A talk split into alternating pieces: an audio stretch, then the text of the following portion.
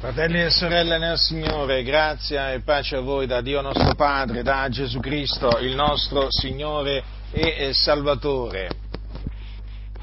È evidente questo, leggendo il libro degli Atti degli Apostoli, che eh, poco dopo che eh, il Signore salvò eh, Saulo da Tarso, per lui cominciarono delle eh, dure persecuzioni da parte dei giudei, dei suoi connazionali, perché voi sapete che Paolo, Saulo era un, un giudeo, eh, quindi ebreo di nascita, era della tribù di Beniamino, lui si definì ebreo d'ebrei, eh, era un fariseo, eh, quanto allo zelo era un persecutore della Chiesa, considerate questo, quanto alla giustizia che è nella legge era irreprensibile.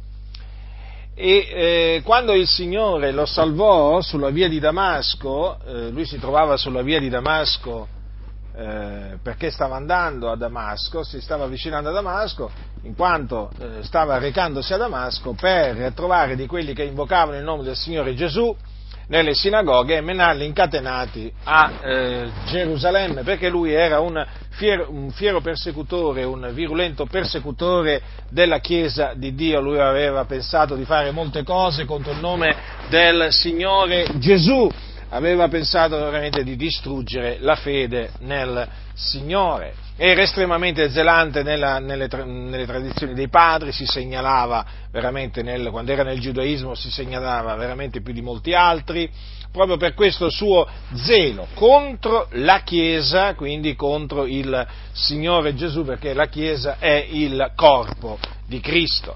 Ora, vi dicevo che eh, è evidente che da quando il Signore lo salvò, apparendogli, eh? lui ebbe una celeste visione sul, su quella via, da quando il Signore lo salvò, lui da persecutore diventò un perseguitato e eh, fu molto perseguitato dai giudei e diverse volte i giudei cercarono di ucciderlo, ucciderlo. Eh? Quindi parliamo qua di persone che cercano di uccidere una persona. Eh? I giudei i suoi connazionali dunque eh, cominciarono a eh, odiarlo e eh, cercarono più volte di ucciderlo. Voglio eh, presentarvi alcuni di questi tentativi da parte dei giudei di uccidere il nostro caro fratello Paolo da Tarso. Prendete il capitolo 9 degli Atti degli Apostoli. Capitolo 9 degli Atti degli Apostoli è scritto quanto segue. Qui lui si trovava, Saulo, eh, ancora a Damasco, eh? ancora a Damasco, dove eh, aveva ricevuto eh, la vista, che aveva perso appunto quando aveva avuto quella celeste visione, eh, a Damasco lui era stato battezzato in acqua e era stato anche riempito di Spirito Santo. Si trovava a Damasco dunque. Dice, e passati molti giorni, i giudei si misero d'accordo per ucciderlo, ma il loro complotto venne a notizia di Saulo. Essi facevano perfino la guardia alle porte giorno e notte per ucciderlo, ma i discepoli, presolo di notte, lo calarono a basso giù dal muro in una cesta. Ecco dunque, qui notiamo un complotto ordito dai giudei contro il nostro fratello Saulo. Prendiamo un altro di questi tentativi di uccidere Paolo dove appunto sono coinvolti i giudei. Capitolo 14 degli Atti. Ascoltate che cosa c'è scritto. Ora avvenne che in Iconio, dal versetto 1, ora avvenne che in Iconio pure Paolo e Barnaba entrarono nella sinagoga dei giudei e parlarono in maniera che una gran moltitudine di giudei e di greci credette. Ma i giudei, rimasti disubbidienti, misero su e inasprirono gli animi dei gentili contro i fratelli. Essi dunque dimorarono quivi molto tempo, predicando con franchezza, fidenti nel Signore, il quale rendeva testimonianza alla parola della sua grazia, concedendo che per le loro mani si facessero segni e prodigi. Ma la popolazione della città era divisa, gli uni tenevano per i giudei, gli altri per gli apostoli. Ma essendo scoppiato un moto dei gentili e dei giudei coi loro capi, per recare ingiuria agli apostoli e lapidarli, questi, conosciuta la cosa, se ne fuggirono nelle città di Licaonia, Listra ed Erba e nel paese d'intorno e qui si misero ad evangelizzare. Notate dunque, qua ci troviamo ad Iconio eh, e tutto questo avviene durante il primo viaggio apostolico. Paolo era con Barnaba c'è scritto dunque che eh, scoppiò un moto dei gentili e dei giudei coi loro capi. Eh? Da tenere bene a mente qua l'espressione usata da Luca, i giudei coi loro capi, quindi si parla anche dei capi dei giudei che erano coinvolti in questo complotto ordito contro Paolo e Barnaba per fargli che cosa? Per recargli ingiuria, eh? per lapidarli, lapidarli. Avete capito? Mm? Li volevano praticamente uccidere per lapidazione. Però il Signore fece sì che gli apostoli mm, vennero a conoscenza eh, eh, di, questa, di questo complotto e se ne fuggirono nelle città di Licaonia, Listra ed Erba. Andiamo, andiamo eh, più, avanti, più avanti, sempre nel capitolo 14, ascoltate che cosa, che cosa c'è scritto. A che cosa, eh, che cosa c'è scritto? Eh? Mentre erano a Listra. Capitolo 14, quindi dal da versetto 19. Or sopraggiunsero quivi dei giudei da Antiochia e da Iconio, i quali, avendo persuaso le turbe, lapidarono Paolo e lo trascinarono fuori della città, credendolo morto. Ma essendosi i discepoli raunati intorno a lui, egli si rialzò ed entrò nella città. E il giorno seguente partì con Barnaba per Derba. Ora, fratelli, come potete vedere, anche qui i giudei cercarono di uccidere Paolo. Paolo fu vicino alla morte, lo lapidarono, qui lo lapidarono, mentre quel, là, eh, a Iconio eh, non erano stati lapidati, erano venuti a conoscenza del tentativo di lapidarli, eh, quindi erano sfuggiti alla, alla, lapidazione, qui invece Paolo non sfugge alla lapidazione, viene lapidato. E praticamente lo trascinarono fuori della città credendolo morto. Quindi, qui la lapidazione c'è stata qua, eh? E chi c'è dietro questa lapidazione? I giudei e i giudei. Ma eh, il Signore lo preservò dalla morte perché dice che essendosi discepoli raunati intorno a lui, egli si rialzò ed entrò nella città.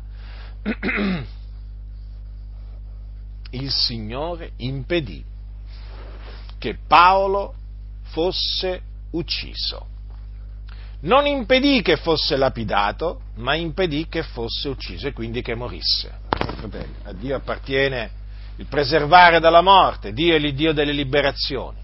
Vedete, talvolta permette un, non permette una cosa, altre volte la permette, insomma, il Signore fa quello che vuole. Comunque, da sottolineare che quindi qui dei giudei provenienti da Antiochia e da Iconio, eh, persuasero, persuasero le turbe, i quali dice avendo persuaso le turbe lapidarono Paolo. Eh? Quindi dietro questa lapidazione ci, ci, ci, furono i giudei di Antiochia e di Iconio. Insomma, Paolo praticamente gli davano la caccia i giudei, eh? era caccia all'uomo. Sapete, oggi si parla di caccia all'uomo. Eh? Ecco, c'era una caccia all'uomo in quel tempo. Eh? Quell'uomo era Paolo da Tarso. E questa caccia eh, la compivano i giudei verso questo loro connazionale che era un nostro fratello in Cristo Gesù. Poi andiamo, andiamo a un altro posto, eh? a Gerusalemme. andiamo a Gerusalemme. Paolo eh, si trovava nel Tempio a Gerusalemme quando i giudei gli misero le mani addosso. E dice quanto segue la scrittura, tutta la città fu commossa, si fece un concorso di popolo e preso Paolo lo trassero fuori del Tempio e subito le porte furono serrate. Orcomessi cercavano di ucciderlo, sto leggendo dal capitolo 21 degli Atti degli Apostoli, adesso eh, ero al versetto 31, Orcomessi cercavano di ucciderlo, arrivò su al tribuno della corte la voce che tutta Gerusalemme era sottosopra ed egli immediatamente prese con sé dei soldati e dei centurioni e corse giù ai giudei, i quali, veduto il tribuno e i soldati, cessarono di battere Paolo. Allora il tribuno accostatosi lo prese e comandò che fosse legato con due catene, poi domandò chi egli fosse e che cosa avesse fatto. E nella folla gli uni gridavano una cosa e gli altri un'altra, onde non potendo sapere nulla di certo a cagione del tumulto, comandò che gli fosse menato nella fortezza. Quando Paolo arrivò alla gradinata dovette per la violenza della folla essere portato dai soldati, perché il popolo in gran folla lo seguiva gridando toglilo di mezzo. Dunque toglilo di mezzo, gridavano. Mm? Ed erano giudei che gridavano toglilo di mezzo. Erano giudei quelli che avevano afferrato Paolo nel Tempio, eh, lo avevano tratto fuori dal Tempio e che tentarono di ucciderlo, ma Dio fece sì che arrivasse al tribuno la notizia e, eh, di questo concorso di popolo, di questo tumulto, e il, il tribuno eh, immediatamente prese con sé dei soldati, dei centurioni, corse giù e gli strappò Paolo dalle mani. Quindi i giudei mh, mm, non riuscirono a uccidere, eh, far morire neppure in questa circostanza il nostro caro fratello Paolo.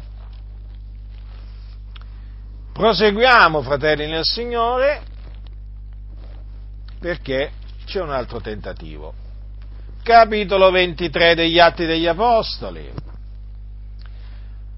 Allora, tenete, eh, tenete presente questo, Citro, Paolo eh, chiaramente è eh, in catene, è in prigione per, per Cristo e si trova a Gerusalemme.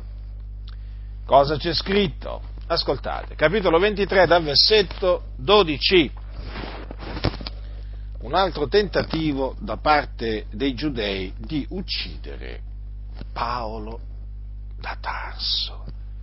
E quando fu giorno i giudei s'adunarono e con imprecazioni contro se stessi fecero voto di non mangiare né bere finché non avessero ucciso Paolo.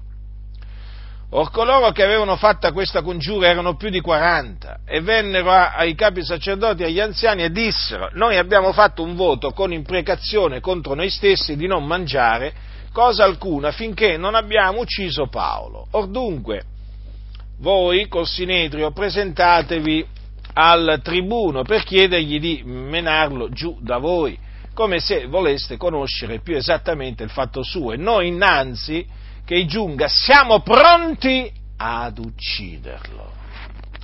Ma il figliuolo della sorella di Paolo, udite queste insidie, venne ed entrato nella fortezza riferì la cosa a Paolo. E Paolo, chiamato a sé uno dei centurioni, disse, mena questo giovane al tribuno, perché ha qualcosa da riferirgli. Egli dunque, presolo, lo menò al tribuno e disse, Paolo il prigione mi ha chiamato e mi ha pregato che ti meni questo giovane il quale ha qualcosa da dirti. E il tribuno, presolo per la mano e ritiratosi in disparte, gli domandò che cos'hai da riferirmi? Ed egli rispose i giudei si sono messi d'accordo per pregarti che domani tu meni giù Paolo nel sinedrio come se volessero informarsi più appieno del fatto suo ma tu non dare loro retta perché più di 40 uomini di loro gli, gli tendono insidie e con imprecazioni contro se stessi hanno fatto voto di non mangiare né bere finché non l'abbiano ucciso. Ed ora sono pronti aspettando la tua promessa. Il tribuno dunque licenziò il giovane, ordinandogli di non palesare ad alcuno che gli avesse fatto sapere queste cose. E chiamati due dei centurioni disse loro, tenete pronti fino dalla terza ora della notte 200 soldati, 70 cavalieri e 200 lancieri per andare fino a Cesarea e abbiate pronte delle cavalcature per farvi montare su Paolo e condurlo sano e salvo al governatore felice. E poi viene detto anche che il tribuno scrisse una lettera per il governatore felice. Il tribuno si chiamava Claudio Lisia. Dunque, come potete vedere, qui il Signore si usò del figlio della sorella di Paolo per avvertire Paolo che si trovava nella fortezza, diciamo a motivo di Cristo, eh? Era prigione a motivo di Cristo, per avvertirlo di questo complotto, di questa macchinazione dei giudei contro di lui. Pensate, la scrittura dice che erano più di 40, avevano fatto voto, avevano fatto voto con imprecazioni contro loro stessi di non mangiare cosa alcuna finché non avessero ucciso Paolo. Mm? Oggi come verrebbero definiti questi? Estremisti. Oggi vengono chiamati così, no? Estremisti. Comunque sia, sta di fatto che il figlio della sorella sentì queste insidie, andò da Paolo, Paolo chiamò un, eh, un centurione e gli disse di meneare il ragazzo dal, dal tribuno. Il tribuno venne a sapere dunque di questo complotto e giudaico, eh? Oggi molti non vogliono sentire parlare di complotti. I complotti esistono, fratelli del Signore. Guardate qua, guardate qua i complotti che ci sono stati contro l'Apostolo Paolo. E poi mi vengono a dire, ah, i complotti, tu sei un complottista. Ma quando i complotti ci sono dobbiamo parlare dei complotti, quando non ci sono non ne parliamo, ma quando ci sono ne parliamo. E qui, insomma, siamo davanti a un vero e proprio complotto, però che venne, il Signore sventò, sventò questa, questa insidia, questo complotto. Infatti il tribuno, quando venne a sapere di quella macchinazione di quel complotto giudaico ordito per uccidere Paolo, che fece? Mandò Paolo scortato a Cesarea dal governatore felice. Ora, uno legge queste, queste cose e dice, ma per forza che uno se lo deve domandare, ma perché mai i giudei ce l'avevano a morte con, con l'Apostolo Paolo? Ma che gli aveva fatto di male? Eh? Perché lo odiavano, eh, lo odiavano in, in questa maniera? Perché? Perché lo volevano uccidere? Qual era la sua colpa? Hm? Cioè, di che cos'è che lo incolpavano? Che cos'è che li faceva arrabbiare? Perché, insomma, per cercare, per tentare di uccidere Paolo vuol dire che erano infuriati, arrabbiati. Ora, ciò che li faceva indignare era la predicazione di Paolo. Sì, la predicazione di Paolo. Infatti lui questo lo, eh, lo dice davanti al re Agrippa, davanti al re Agrippa e ad altri naturalmente autorità che per l'occasione erano state radunate, Paolo si difese davanti a queste autorità naturalmente e eh, l'autorità maggiore era il re Agrippa e, do, e gli racconta eh, lui racconta Paolo eh, come eh, il Signore lo salvò sulla via di Damasco. E dopo aver raccontato di quella celeste visione, dice alcune parole che fanno comprendere molto bene la ragione per cui i giudei cercavano di ucciderlo. Allora, voglio leggere dal capitolo 26 alcune parti di questa sua testimonianza pubblica dal versetto 9, capitolo 26 degli Atti degli, Apostoli dal versetto 9. E adesso veniamo dunque a eh, sapere per quale ragione i giudei cercavano di ucciderlo. Quanto a me, avevo sì pensato anch'io di dover fare molte cose contro il nome di Gesù il Nazareno. E questo di fatti fece a Gerusalemme e avutene facoltà dai capi sacerdoti serrai nelle prigioni molti dei santi e quando erano messi a morte io detti il mio voto e spesse volte per tutte le sinagoghe li costrinsi con pene a bestemmiare e infuriato oltremodo contro di loro li perseguitai fino nelle città straniere. Il che facendo, come andava a Damasco, con potere e commissione dei capi sacerdoti, io vidi, o re, per cammino a mezzogiorno una luce dal cielo più risplendente del sole, la quale lampeggiò intorno a me ed a coloro che viaggiavano meco. Ed essendo noi tutti caduti in terra, udì una voce che mi disse in lingua ebraica, Saulo, Saulo, perché mi perseguiti? Eite duro di calcitrare contro gli stimoli. E io dissi, chi sei, Signore? E il Signore rispose, io sono Gesù che tu persegui.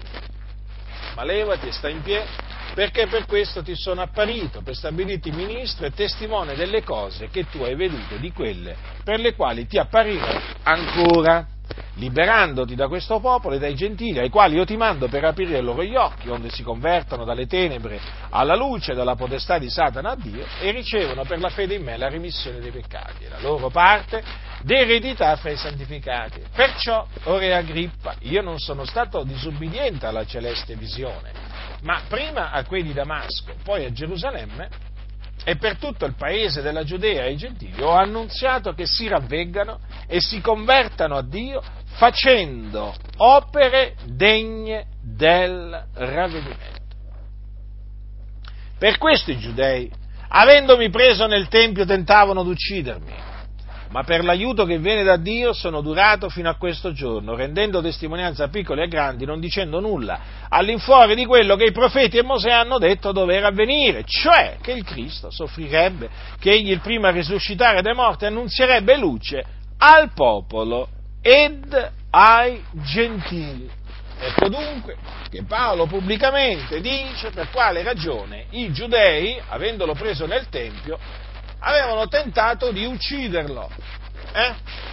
Quindi questa ragione vale anche per le altre circostanze in cui i giudei cercarono di ucciderlo, perché lui annunziava sia ai giudei che ai gentili, ma naturalmente qui ci occupiamo dei giudei, perché lui annunziava ai giudei questo, ravvedetevi, gli diceva questo, ravvedetevi, convertitevi a Dio, fate opere degne del ravvedimento.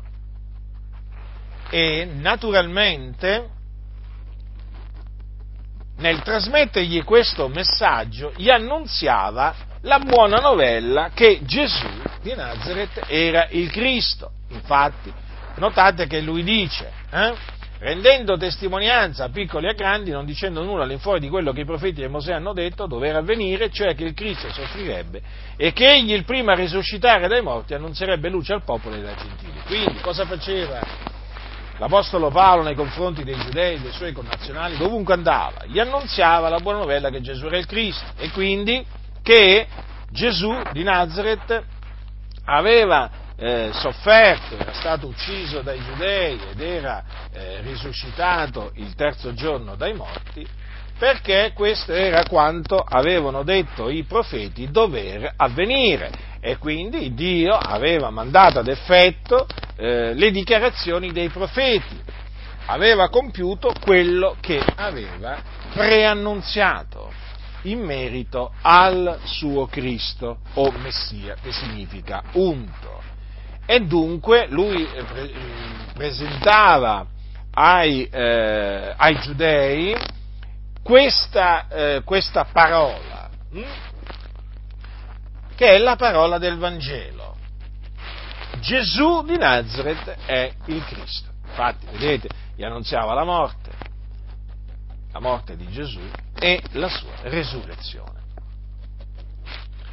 E quindi considerate voi quale fosse il messaggio di Paolo rivolto ai giudei.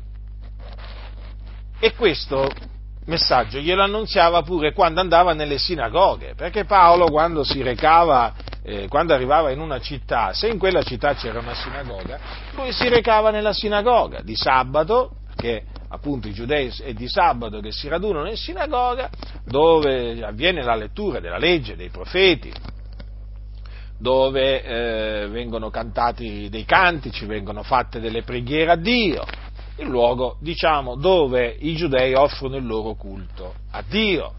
Ora, quando Paolo si recava nelle sinagoghe, traeva i suoi ragionamenti dalle scritture, dimostrando appunto per le scritture che Gesù di Nazareth era il Cristo. Ne abbiamo un esempio, per esempio, quando lui entrò nella sinagoga di Tessalonica, eh, la moderna Salonicco se non ricordo male, sì, è la moderna Tessalonica, dovrebbe essere. Allora, cosa c'è scritto? Capitolo 17 degli Atti. Ed essendo passati per Anfipoli e per Apollonia, vennero a Tessalonica, dove era una sinagoga dei Giudei. E Paolo, secondo la sua usanza, entrò da loro e per tre sabati tenne loro ragionamenti tratti dalle scritture, spiegando e dimostrando che era stato necessario che il Cristo soffrisse e risuscitasse dai morti è il Cristo, egli diceva, è quel Gesù che io vi annunzio. Dunque lui annunziava Gesù e in merito a Gesù diceva che egli era il Cristo, che doveva morire e risuscitare dai morti, in base quel, alle scritture profetiche. E dunque lui praticamente gli diceva, guardate che Gesù è colui del quale parlarono a Bantico i profeti, è lui l'unto che doveva, mm, che doveva venire, e lui morendo sulla croce, risuscitando eh, dai morti, ha dimostrato appunto di essere il Cristo, o meglio, il Dio ha mandato ad effetto in Gesù quello che aveva detto dover avvenire al Cristo. Eh? E quindi Gesù di Nazareth è il Cristo. E eh, questa è la parola della buona novella. Ma oltre alla buona novella, l'Apostolo Paolo gli annunziava il ravvedimento. Ravvedetevi, gli diceva. Cosa significa ravvedersi? Significa cambiare mente, quindi cambiare modo di pensare. Eh? E glielo diceva ai giudei che avevano la legge di Mosè, sì, che si recavano ogni sabato nella sinagoga ad ascoltare la legge, i profeti, eh? Che pregavano Dio, cantavano a Dio, facevano anche proseliti, sì, a loro gli ha detto, gli diceva ravvedetevi, non solo, gli diceva di convertirsi a Dio, come? Agli ebrei andava a dire, ai giudei andava a dire di convertirsi a Dio, sì, gli diceva di convertirsi dalle loro vie malvagie a Dio, dai loro peccati a Dio. Perché? Perché tutti hanno peccato e sono privi della gloria di Dio. Io vi ricordo che, vi ricordo, fratelli nel Signore, eh, che quando Pietro predicò, hm, quando Pietro predicò eh, ai giudei dopo che, dopo che eh, fu guarito il, ehm, lo zoppo, lo zoppo fin dalla nascita, Pietro, tra le altre cose, disse ai giudei, ravvedetevi dunque, convertitevi, onde i vostri peccati siano cancellati. Queste parole le disse a dei giudei, sì, a dei giudei. Ravvedetevi dunque, convertitevi a Dio naturalmente, e poi fate opere degne del ravvedimento, certo perché quando uno si ravvede poi deve dimostrare di essersi ravveduto. In che maniera? Facendo opere degne del ravvedimento. Quindi le opere, ci sono delle opere che seguono il ravvedimento. Il ravvedimento è un cambiamento di mente e le opere naturalmente mostrano che c'è sta, confermano che c'è stato il cambiamento di mente, un cambiamento eh, di modo di pensare. Hm? sono chiamate le opere degne del ravvedimento, che sono opere naturalmente buone. Eh? Buone. Dunque questo è il messaggio che l'Apostolo Paolo trasmetteva ai giudei e questo era un messaggio che dagli uni era creduto e dagli altri non era creduto. In altre parole, quando Paolo eh, predicava ai giudei, adesso sto trattando la sua predicazione ai giudei, avveniva questo. Alcuni credevano, si lasciavano persuadere dai, dai suoi ragionamenti tratti dalle scritture, altri si rifiutavano di credere in lui. In sostanza accadeva quello che era accaduto tempo prima a Gesù. Anche Gesù eh, predicava, eh? Anche Gesù diceva ai giudei ravvedetevi e credete all'Evangelo. C'erano coloro che si ravvedevano e credevano nell'Evangelo e c'erano invece quei giudei che si rifiutavano di ravvedersi e di credere nell'Evangelo. Eh? Insomma, non c'è niente di nuovo sotto il sole, ancora oggi avviene la stessa cosa, eh? ma proprio all'interno anche dei giudei. Eh? Ci sono quelli che davanti alla predicazione dell'Evangelo si ravvedono e credono, ci sono quelli invece che si rifiutano di ravvedersi e di credere nell'Evangelo e poi perseguitano quelli che si sono, quelli sono ravveduti e hanno creduto. Sì, perché vedete, oggi c'è questa, ehm, c'è questo silenzio, no? C'è questo silenzio sulla persecuzione eh, degli ebrei nei confronti dei nostri fratelli che sono ebrei di nascita. Questo è inaccettabile. Questo è inaccettabile, è una vergogna che in mezzo alla Chiesa non si parli di quello che accade in Israele. Sì, in Israele.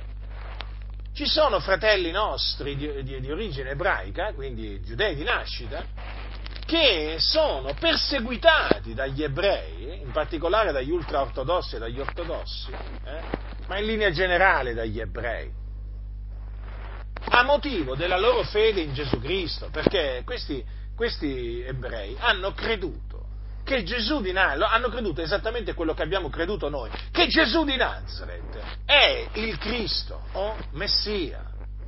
Hanno ottenuto la remissione dei loro peccati, quindi, hanno la vita eterna sono giustificati per la grazia di Dio mediante la loro fede. Sono stati battezzati in acqua nel nome del Padre, del Figliolo e dello Spirito Santo. Adorano il Dio in spirito e verità. Eh? E sono perseguitati. Sì, perseguitati. Da chi? Dagli ebrei. Dai giudei. Ma di questa persecuzione eh, non se ne fa menzione nelle chiese, in linea generale non se ne fa menzione, nella maniera più assoluta, come se non esistesse.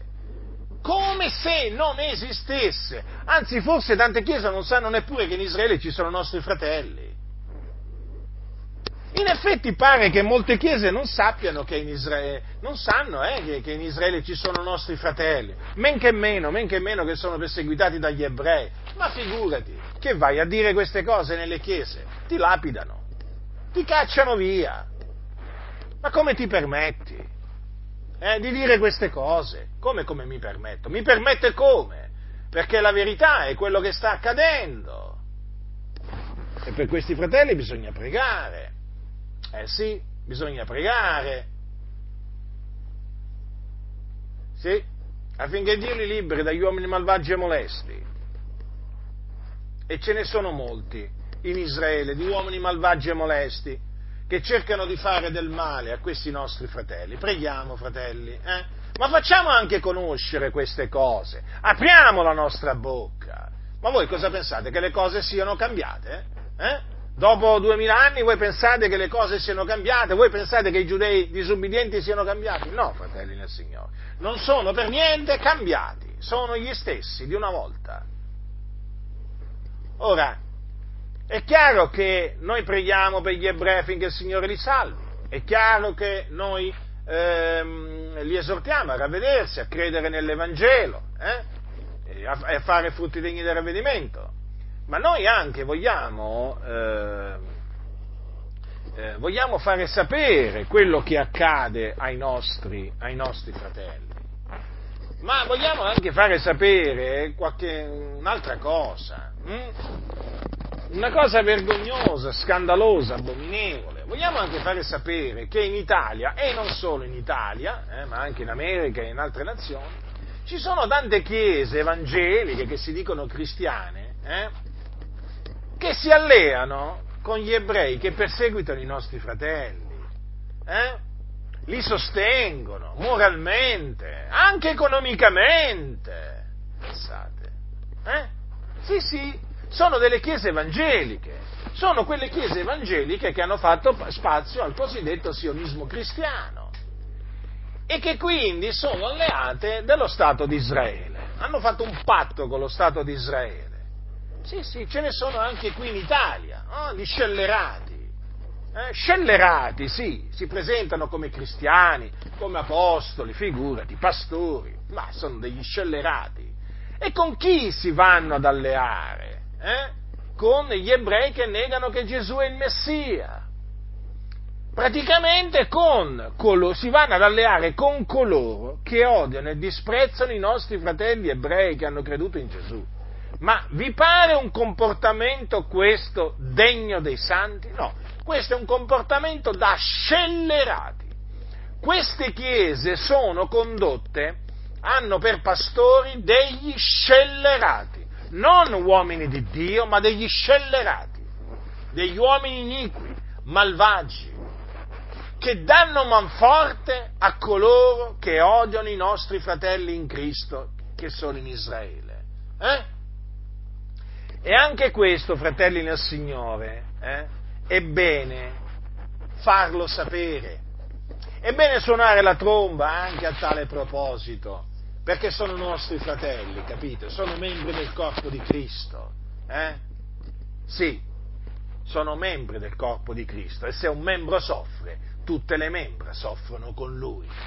E noi non possiamo stare in silenzio davanti a queste scellerataggini, scelleratezze eh, che avvengono pure in Italia, per opera della massoneria ebraica che si è infiltrata in mezzo a tante chiese, le controlla, le, le controlla, sì, le dirige nella direzione che vuole lei, sì.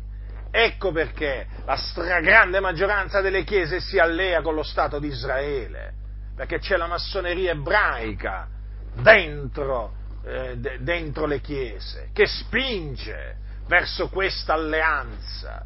E bisogna denunciare questa cosa, fratelli nel Signore. Bisogna comunicare ai fratelli questo, perché non lo sanno molti nostri fratelli qua in Italia. Chi c'è dietro tutto ciò? Chi c'è dietro tutto ciò? Pensate un po' voi che cosa sta succedendo quali abominazioni che si stanno veramente verificando anche in mezzo alle chiese in Italia. E voi pensate che il Signore non vede? Ma voi pensate che il Signore non sente? No, il Signore vede e sente. Poi a suo tempo scatena la sua ira sulla testa di questi scellerati. Gli fa veramente mietere il male che si hanno fatto e che hanno detto. Questi vivono, agiscono, parlano, ragionano come se Dio non esistesse una vergogna, fratelli, veramente vergognoso, scandaloso. Ed è nostro dovere, veramente, eh? È nel nostro dovere fare sapere anche questo. Perché io quando penso che ci sono queste famiglie di credenti eh, che vengono oltraggiati, derisi, perseguitati, hm? provocati in tante maniere da degli ebrei, eh? E le autorità, sapete che fanno? Difendono gli ebrei, cioè difendono gli ebrei increduli. Eh? Cioè, praticamente c'è un, un come, si, come si può dire, diciamo che le autorità hanno un occhio, un occhio benevolo verso gli ebrei che negano che Gesù è il Messia. D'altronde le autorità israeliane chiaramente sono, sono contro eh, Gesù, è la verità, perché gli ebrei sono contro Gesù. Lo erano duemila anni fa e lo sono ancora oggi. Quindi eh, siamo naturalmente contro eh, il fare male agli ebrei, sicuramente noi non siamo di quelli che incitano a fargli del male nella maniera più assoluta. Vogliamo la loro salvezza, però eh, quando, vediamo, quando, vediamo, delle ingiustizie le dobbiamo denunciare, fratelli nel Signore. Eh, insomma, nel libro degli Atti degli Apostoli si parla di tentativi di, da parte di Gesù di uccidere Paolo. Il Signore ha voluto che fossero scritte queste cose. Eh? poi naturalmente ci furono anche altre persecuzioni, comunque questi furono tentativi chiari, vedete?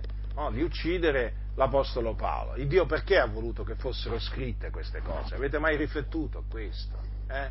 Il Dio non è che eh, fa qualche cosa così, casualmente o senza una ragione. Dio fa sempre ogni cosa per uno scopo.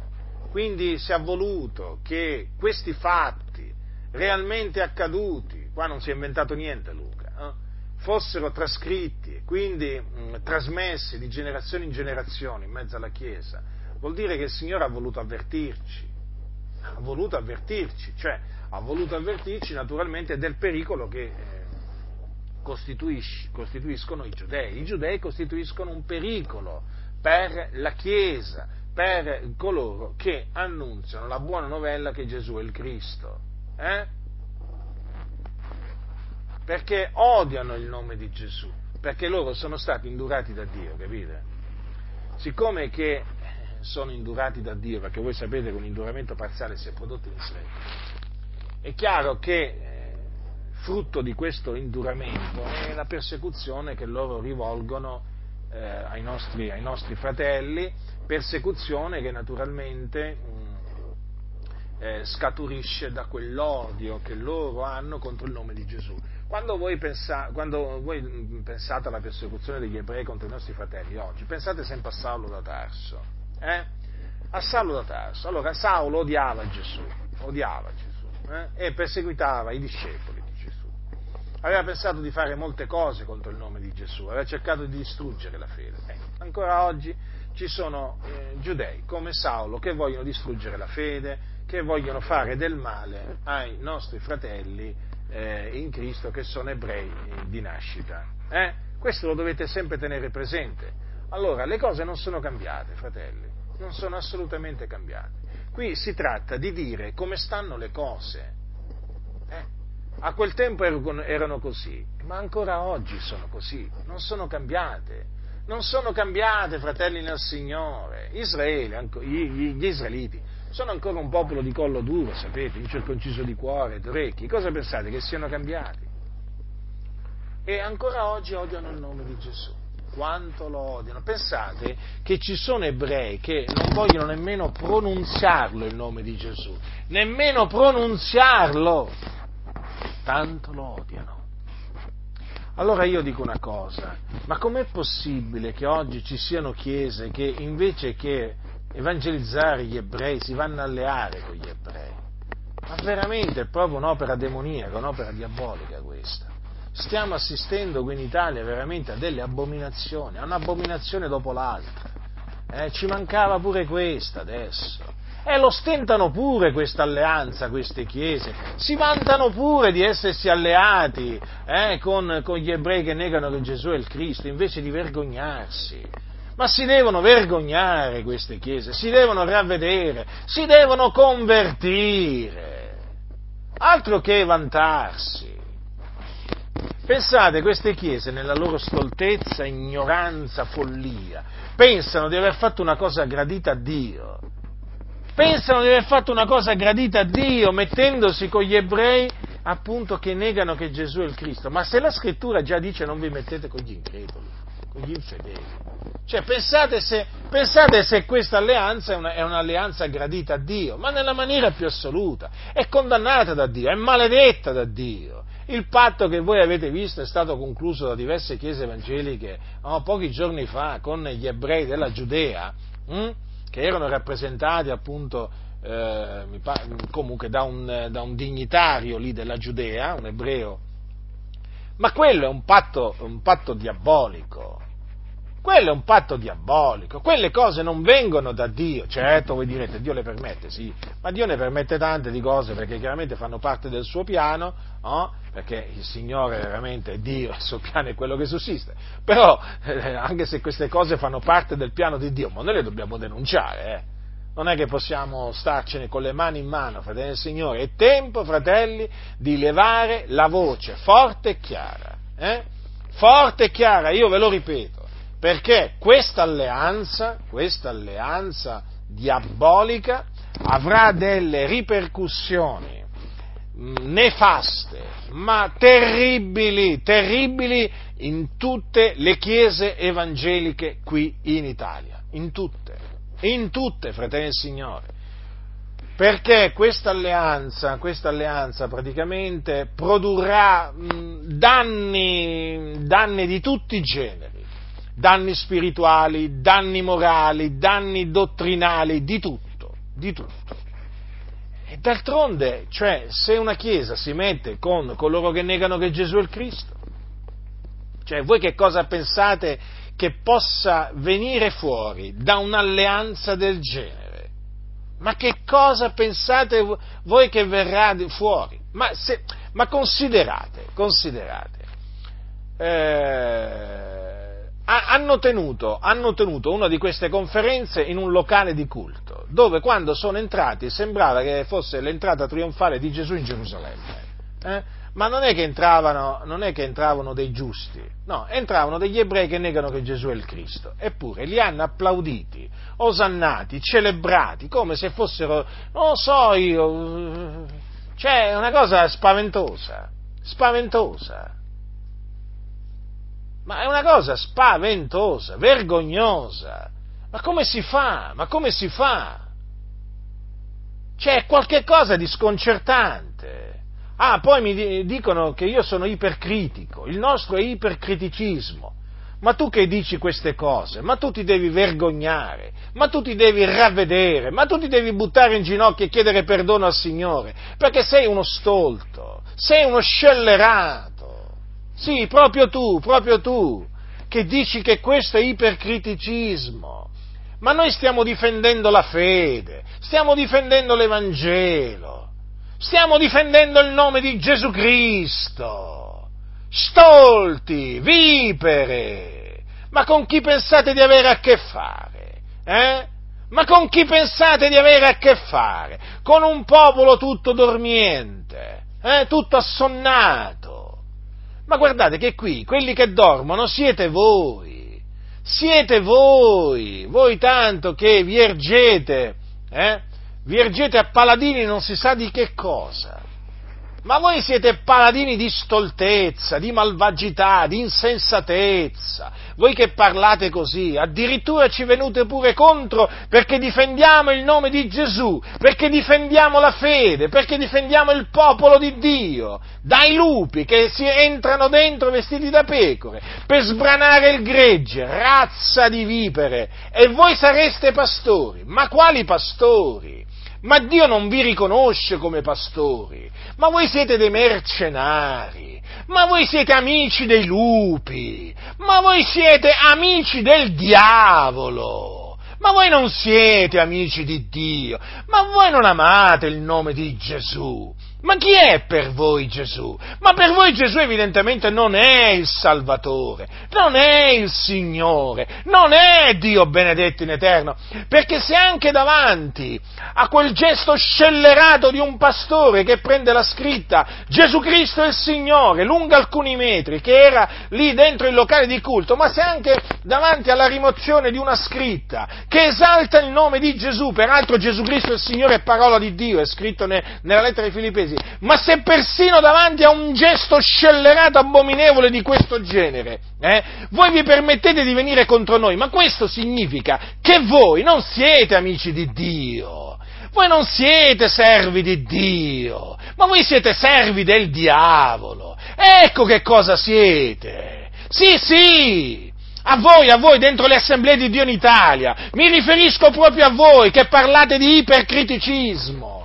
Eh? Voi siete servi del diavolo, l'ira di Dio è sopra di voi e pagherete caramente le vostre malvagità che state dicendo e vomitando dalla vostra bocca. Ma voi pensate di farla franca? Sì, magari con gli uomini potete farla franca, ma non con Dio. Dio sta riversando la sua ira su tanti di voi. Siete malati, depressi, molti di voi siete malati gravemente, siete depressi prendete psicofarmaci, ma voi siete una razza di gente maledetta da Dio. Avete un altro Vangelo, un'altra dottrina. E vi ergete a che cosa? A difensori delle scelleratezze, della menzogna, dei patti diabolici invece di ergervi a favore della verità, e certo, ma voi odiate la verità. E quindi persino davanti a un gesto del genere, eh, davanti a un gesto del genere, sì, voi a suo tempo certo difendevate il crocifisso, lo so, lo so, quando i musulmani eh, ci fu quella disputa in Italia, quella controversa sul crocifisso sì, crocifisso no, ma certo, voi siete per la libertà di religione, voi avete difeso il crocifisso che è un idolo, ma qui non è che è un idolo, no, no, no, qui non, è, non c'era un idolo, non c'era un'immagine, c'era una scritta la parola di Dio, perché è la scrittura quella. Poi se la scrittura è incisa sul marmo o sul muro eh, o, su, o, sul ferro o che ne so io su, su del legno, è sempre scrittura.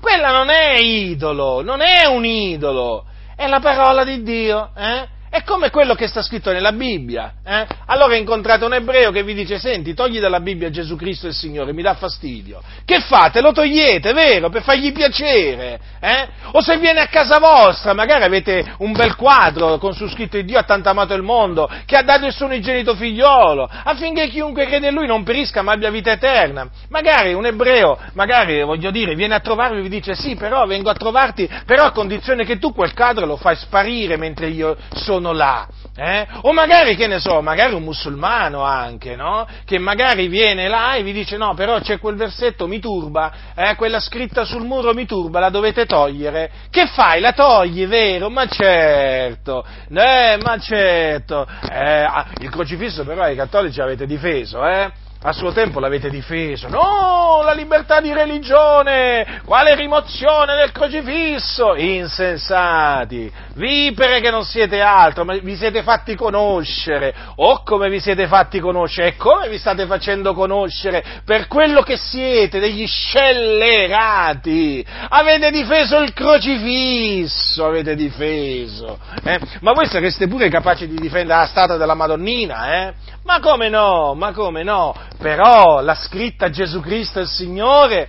No, figurati, no, quella vabbè, cosa vuoi che sia? Poi l'ha rimessa il pastore, certo, l'ha rimessa, certo, certo, certo, l'ha rimessa. Ah, Dio gli ha detto di toglierla e poi lui la rimette, ma incomprensibili. Qua veramente siamo di fronte veramente a tante di quelle contraddizioni che qui si potrebbe scrivere in enciclopedia. Eh? eh, il pastore ha detto, Dio mi ha detto togli la scritta. Ah sì? E lui l'ha tolta. Pensa un po'. Il Dio gli dice di togliere la sua parola. Cioè, ma ci rendiamo conto qui di togliere la sua parola lì dal muro, dal, dal soffitto? Beh, capite? Cosa si inventano questi? Eh? Si inventano pure questo, che Dio gli dice una cosa contro la sua stessa parola. Eh? Sì, sì, sì, questi sono capaci a dirti che Dio gli ha detto di bruciare la Bibbia, eh? Ma figurati, ma sì, o magari di cancellare, che ne so io, qualcosa che non è gradito a qualcuno dalla Bibbia. Ma sì, ma tanto ormai in bocca a Dio ci mettono tutte, tu, tutte le cose che loro vogliono. Questi a Dio gli fanno dire tutte le cose che loro vogliono, come sono come i falsi profeti so, mh, ai tempi di Geremia, che dicevano l'Eterno mi ha detto, ma l'Eterno non gli aveva detto niente. Questi sono scellerati. Eh? Questi sono veramente persone su cui c'è l'ira di Dio e stavo dicendo, e questi qua, no, si scandalizzano dell'ipercriticismo nostro. Non è che si scandalizzano perché un pastore ha preso quella scritta gigantesca, Gesù Cristo il Signore, l'ha rimossa perché ha detto, perché praticamente sono arrivati gli ebrei e hanno detto togliela perché ci dà fastidio. Non vogliamo che appaia nelle foto, non vogliamo che, che, appaia, che appaia, nei video che si faranno. No, quella, quella, quella scritta no, non deve esserci. Eh? La bandiera israeliana sì, eh? Sì con l'esagramma, simbolo di origine occulta. Quella sì ci deve stare, eh? La bandiera israeliana sì, ma sopra la bandiera israeliana non ci può stare scritto Gesù Cristo è il Signore, nel senso sul soffitto, perché che vuoi, sotto c'è la bandiera israeliana, eh no? Non va bene, eh? E poi davanti appunto al, alle nostre parole contro queste scempiaggini, ah, ecco siamo sempre oggetto siamo sempre oggetto delle loro critiche, eh? dei loro giudizi, perché loro dicono di non giudicare, ma sono i primi che giudicano, anzi loro condannano, e se potessero ti taglierebbero pure la testa. Eh? ti taglierebbero pure la testa. Questi signori qua, questi, questi scellerati che dicono sempre di amore, non giudicate, questi qua se potessero ci taglierebbero la testa, io ve lo posso assicurare, sono esseri malvagi, malvagi, guardateli negli occhi, voi li dovete guardare negli occhi, sono malvagi. Già dagli occhi si capisce che sono malvagi. Poi quando aprono la bocca, poi vabbè, lì poi viene il resto. Ma già dagli occhi si vede, hanno uno sguardo malvagio questi. E quindi noi siamo sempre naturalmente oggetto del, del, del loro biasimo, eh? Siamo ipercritici, pensate un po' voi, ma questi che cosa si inventano? Che cosa si inventano questi empi? Empi. Questi non sono cristiani, questi sono empi, così la scrittura li definisce. Oh, giusto per dire quello che sta succedendo qui in Italia, capite? Eh? Siamo sempre noi che diamo motivo di scandalo, mica loro. No, mica il pastore che rimuove la scritta Gesù il Signore o, Gesù, o quell'altra Gesù Cristo il Signore e rimpiazza con, con la, la, bandiera di Israele. No, loro, loro sono uomini di Dio. Eh?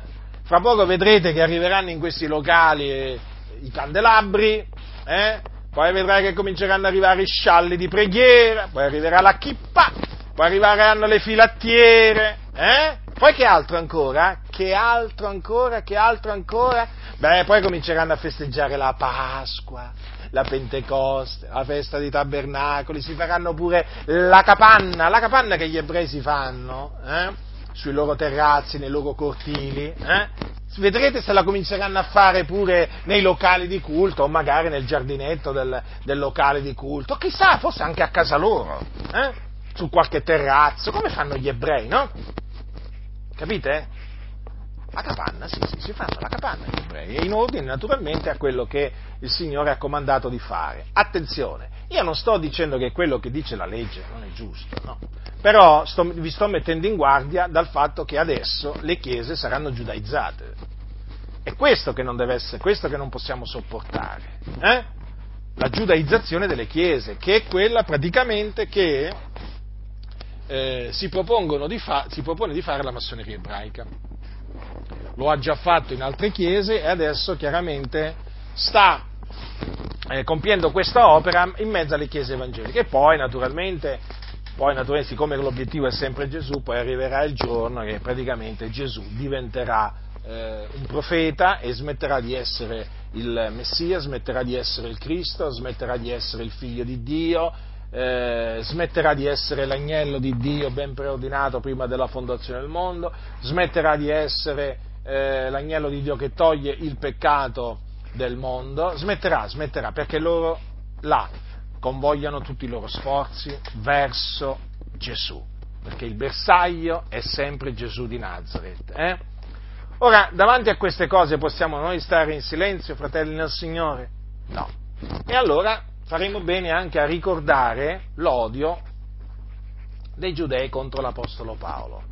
No? Per fare capire, per fare capire eh, ai fratelli che dietro questi, eh, dietro questi, ebrei che si presentano sorridenti, che si mettono la mano sul cuore o sul petto, eh, eh si nascondono appunto eh, cioè, si nascondono dei lupi, praticamente. Non sono nostri fratelli. Sono dei falsi fratelli. Si presentano come figli d'Abramo, c'è chi li accoglie come figli d'Abramo in mezzo alla Chiesa, ma non sono figli d'Abramo. I figli d'Abramo sono solo coloro che hanno la fede nel figlio di Dio. Loro non hanno la fede nel figlio di Dio, quindi non sono figli d'Abramo, sono figlioli di Dio. Capite? Allora, dietro costoro si nascondono dei lupi. Sono dei lupi li hanno fatti entrare e adesso sbraneranno tutto quello che troveranno. E la verità è questa, fratelli del Signore, li hanno fatti entrare. Li hanno fatti entrare quelli che avrebbero dovuto vigilare, o comunque che si pensava che dovessero vigilare sul gregge, invece hanno permesso ai lupi di entrare, di entrare in mezzo ai greggi e adesso ci sarà una, eh, faranno veramente strage, faranno strage di pecore. Però quanto a noi dobbiamo levare la nostra voce, avvertire, avvertire, avvertire eh, con la Sacra Scrittura. eh? con la Sacra Scrittura, senza alcun odio verso gli ebrei, perché non abbiamo odio verso gli ebrei, però naturalmente dobbiamo avvertire, dobbiamo avvertire i fratelli dai lupi, dai lupi vestiti da pecore che sono entrati nella Chiesa, eh, da questi falsi fratelli, perché sono falsi fratelli, eh? Lo dobbiamo dire con ogni franchezza, questi vogliono ridurre la Chiesa in schiavitù, vogliono riportare la Chiesa sotto la legge, la legge, capite? capite? Eh, quindi ehm, l'antidoto a tutto questo è la parola di Dio. Eh? È la buona novella che Gesù è il Cristo e poi la, la, la predicazione del ravvedimento rivolta ai giudei, della conversione eh, e l'esortazione a fare frutti degni di ravvedimento. Ricordatevi, se voi agite come agiva l'Apostolo Paolo, state tranquilli, state tranquilli che eh, gli ebrei non vi cercano per fare alleanze con voi. No, non, non, vi cercano nella maniera più assoluta. Voi imitate Paolo e gli ebrei non vi cercheranno per fare alleanze. Gli ebrei cercano eh, per fare alleanze persone avide di denaro, persone disposte a tradire Gesù per 30 denari, eh? o 30 euro vorremmo dire oggi, o per un piatto di lenticchie, o per un piatto di pasta asciutta, eh? fate voi. Eh? Ecco, gli ebrei cercano queste persone, se li comprano, proprio se li mettono nel sacco quando, come, dove vogliono loro, e ne hanno già messi parecchi nel sacco. Capite? Allora, quanto a noi, fratelli, dobbiamo levare la nostra voce. Io la sto levando la mia voce, levatela anche a voi, veramente, levatela anche voi la vostra voce forte e chiara. Perché il pericolo è serissimo, è gravissimo, fratelli, è gravissimo. E poi ci sono questi massoni eh, che naturalmente eh, cioè, vogliono far credere che non sono né di qua né di là, però alla fine si, si schierano sempre di là, mai di qua dalla nostra parte, no? Mai, mai, mai, mai, mai, mai loro si schierano sempre dalla parte dei malvagi, dalla parte degli ingiusti, dalla parte dei disonesti, dalla parte degli increduli, mai dalla parte di Gesù, mai dalla parte dei discepoli di Gesù. Capite? Ci sono questi naturalmente che stanno dando manforte a questa praticamente infiltrazione di lupi, di falsi fratelli in mezzo alle chiese. E quindi qua, fratelli, qua eh, uniamoci, uniamoci per affrontare veramente questo pericolo grande per tutta la Chiesa in Italia. È un pericolo grandissimo, fratelli. Qua c'è un branco di lupi veramente proprio affamati eh, eh, che è stato fatto entrare in mezzo alle chiese, fratelli. Eh, questi sbranano le pecore. Eh. Allora, chi è mosso dall'amore di Cristo deve veramente impegnarsi deve impegnarsi ad avvertire i fratelli affinché i fratelli non cascano veramente nelle grinfie di questi lupi, di questi lupi, capite? Purtroppo questi lupi, avendo l'appoggio di sedicenti pastori, eh, hanno trovato le, le, porte spalancate. Cioè, ma che vabbè, arrivano, arrivano, i lupi, arrivano i lupi e, e gli applaudono. Applaudono ai lupi. Ma come? Applaudono ai lupi. Inneggiano ai lupi, esaltano i lupi. Ma vi rendete conto? Ma io leggo il libro degli atti, le epistole. Paolo metteva sempre in guardia dai, metteva in guardia dai falsi fratelli, dai cattivi operai. E questi che fanno? Ma questi che fanno? Gesù metteva in guardia dei lupi. Questi che fanno? Ti portano in bocca i lupi. La situazione, la situazione è gravissima, fratelli. Mi si spezza il cuore a me. Mi si spezza il cuore. Però sono anche dall'altro canto anche molto contento nel vedere che c'è un popolo che ha reagito, c'è un popolo che reagisce, c'è un popolo che non dorme più, c'è un popolo che si fa sentire e che non ammette tutto ciò, non ritiene che ciò sia da parte di Dio. Questo veramente mi riempie di grande gioia, sono veramente felice che tanti si sono svegliati, peraltro tanti si sono svegliati proprio in occasione di questo, di questo patto tra queste chiese evangeliche e, e gli ebrei. Comunque il Signore sa come svegliare ognuno, eh, per questo evidentemente ci voleva questo patto scellerato, dovevano vedere eh, questo patto scellerato. Il Signore gli ha fatto vedere e così si sono svegliati. Quindi ehm, ricordatevi sempre appunto dell'odio eh, dei, eh, dei, giudei verso Paolo, eh, che era l'odio verso l'Evangelo. Guardate, eh, più che odio verso il, il, il, predicatore è l'odio verso la predicazione, quella, de, quella degli ebrei, eh? come anche quella del mondo, intendiamoci, però qui mi sto concentrando dell'odio dei, dei, giudei verso appunto i servitori di Cristo. Cioè l'odio che loro hanno è verso il nome di Gesù, verso l'Evangelo di Gesù, capite? Verso la dottrina di Gesù. E, e questo odio naturalmente si eh, ripercuote su coloro che annunziano Gesù, l'Evangelo di Gesù, la, la dottrina di Gesù Cristo, capite? Infatti, quando quando Saulo era nel giudaismo, eh, lui perseguitava a tutto potere la Chiesa di Dio, eh? ma quando Gesù gli apparve gli disse Saulo, Saulo, perché mi perseguiti? Perché mi perseguiti? Gesù questo gli ha chiesto, Saulo, Saulo, perché mi perseguiti? E Gesù, eh, vi ricordate, eh, lui gli disse, chi sei, Signore? Eh? E Gesù gli disse, io sono Gesù, il Nazareno, che tu perseguiti. Vedete? Quindi eh, Paolo, eh, perseguitando i discepoli di Gesù, perseguitava Gesù.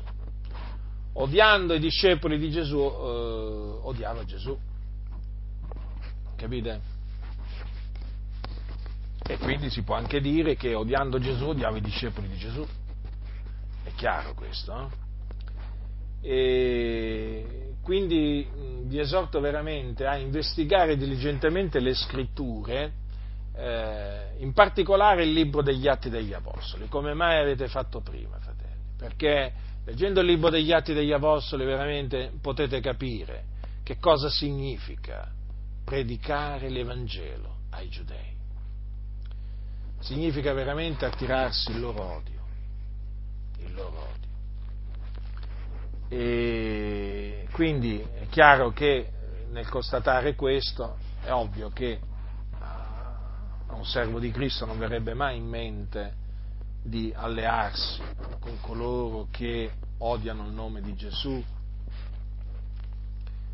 Appunto, ai servitori di Gesù questo non, non, viene, non viene nemmeno per la mente, però non ci sono solo servi di Cristo Gesù nella Chiesa, ci sono anche servi di Satana e ai servi di Satana questa alleanza fa comodo e ricercata. Quindi vigilate, fratelli, perché la situazione è veramente drammatica. Credo che veramente la Chiesa in Italia sia a un bivio. Eh, quello che veramente la Chiesa in Italia sta eh, subendo è epocale pare che negli ultimi anni ci, sia un'accelerazione da parte della massoneria in merito ai suoi disegni contro la Chiesa. Questo è quello che si evince da quello che sta accadendo. Quindi eh, vigilate, pregate, state attaccati alla parola e continuate a eh, levare la vostra voce, fratelli del Signore continuate veramente a levare la vostra voce, ce n'è bisogno. Più voci siamo e meglio è, ricordatevelo questo. E perché ci sono tanti fratelli che hanno bisogno di sentire la nostra voce, ve lo posso assicurare. Hanno bisogno di sentire tro- il suono della tromba che gli suoniamo. E quindi studiate la vita dell'Apostolo Paolo, studiatela e vi renderete conto come appunto eh, c'è una, una, una, divisione netta tra eh, noi e gli ebrei che, che non credono che Gesù è il Messia. Tra noi e loro c'è la differenza che passa tra la luce e le tenebre, tra il giorno e la notte non, non è possibile nessuna comunione, nessuna alleanza. Noi dobbiamo evangelizzare gli ebrei, dirglielo chiaramente, ravvedetevi e credete nella buona novella che Gesù di Nazareth è il Messia, affinché otteniate la remissione dei vostri peccati, la vita eterna, altrimenti morirete nei vostri peccati e ve ne andrete nelle fiamme dell'inferno. glielo dobbiamo dire, fratelli, glielo dobbiamo dire, perché molti non glielo dicono, molti che si dicono cristiani non gliele dicono queste cose. Diciamogliele, preghiamo per la salvezza, la salvezza degli ebrei perché è il nostro desiderio veramente che siano salvati, eh? ma veramente. veramente vorrei vedere veramente un Saulo, un Saulo di oggi convertirsi al Signore, sapete? Avete presente uno di questi ultraortodossi proprio pieni di odio verso Gesù, verso, verso, i discepoli di Gesù? Ah, quanto sarebbe meraviglioso vederne uno, guardate, anche solo uno, eh? veramente visitato dal Signore e vederlo convertirsi al Signore Gesù Ah, sarebbe veramente una cosa meravigliosa, meravigliosa. Magari uno di quelli con cui, con cui le chiese fanno qualche alleanza, eh? dopo li svergognerebbe veramente, gli griderebbe nelle orecchie, massa di ipocriti, eh? massa di ipocriti gli direbbe voi non siete discepoli di Gesù, voi non cercate il bene del popolo di Israele, voi non volete la salvezza degli ebrei. Questo gli griderebbe poi in faccia a questi ipocriti. Eh? Comunque Dio sovrano, fa quello che vuole, però certamente è un nostro desiderio, eh? vedere ebrei salvati, anche ultraortodossi salvati, perché questi sono quelli più, più furiosi, questi sono quelli che veramente cioè documentatevi un po' sugli ultraortodossi e poi vi renderete conto che veramente tra di loro ci sono proprio dei Saulo. Eh? Ecco perché vi dicevo appunto quanto sarebbe meraviglioso vedere un, ultra, un ebreo ultraortodosso veramente eh, diventare un discepolo e servitore di Gesù Cristo.